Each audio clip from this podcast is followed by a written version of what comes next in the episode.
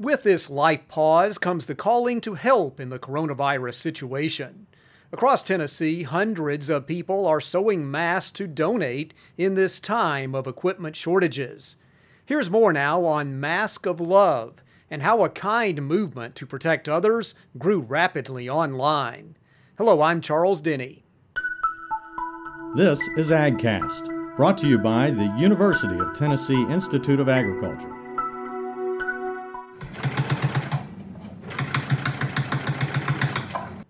Kindness that gains momentum with every stitch.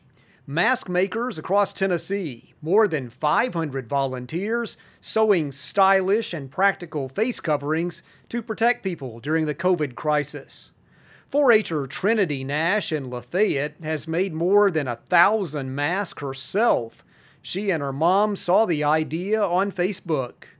And Mama saw later that day on Facebook that there was a great need for masks um, around my area. Mm-hmm. So she asked me to make some, and I said, of course, I said yes, thinking, oh, I'm only gonna have to make a few. Yeah, I'm still going on today. Michaela Pettigo is Trinity's 4-H agent in Macon County.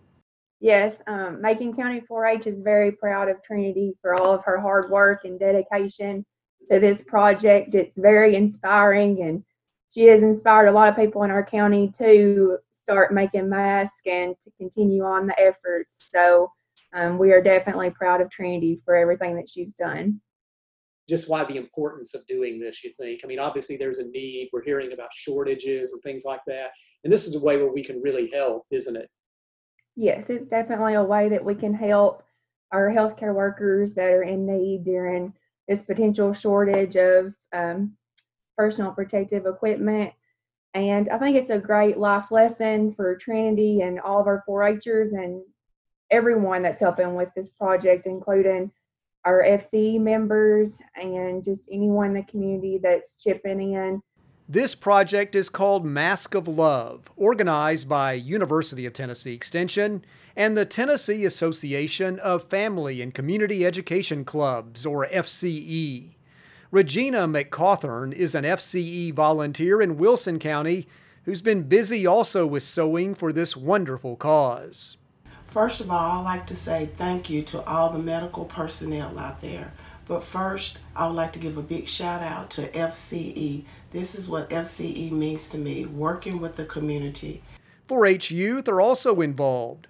The masks are going to healthcare professionals and patients at hospitals across the state.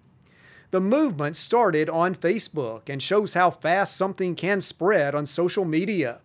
Here's Shelley Barnes with UT Extension in Wilson County, one of the organizers of Mask of Love.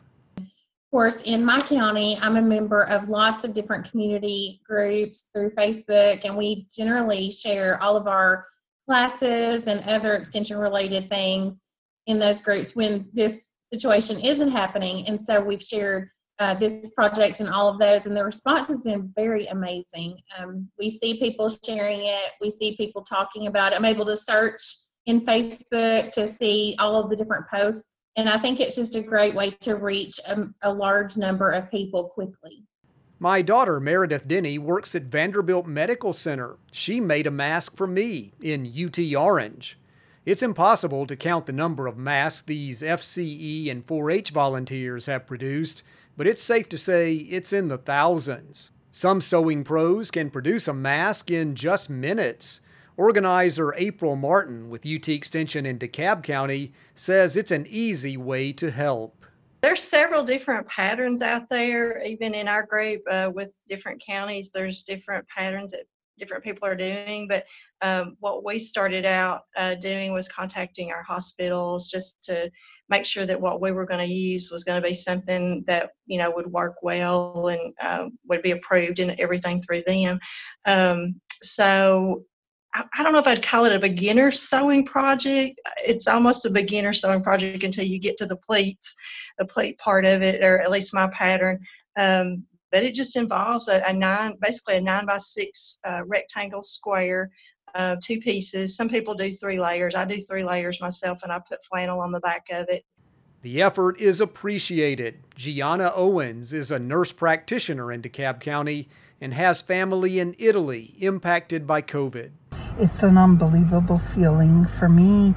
Uh, the idea that I can wear a mask that somebody in my community has sewn for me um, is just um, an amazing feeling of knowing that um, I have a whole community behind my back protecting me and praying for me, and that is just amazing. So while we're staying apart, mask making is a great way to come together.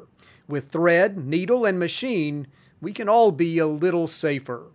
DeKalb County volunteer Terry Caldwell has our final word. Sewing for the FC Mask of Love. So glad to be helping with this project. Keep safe, keep sewing. We're all in this together. Thanks for listening. I'm Charles Denny. For more real life solutions provided by the UT Institute of Agriculture, go to our website at ag.tennessee.edu.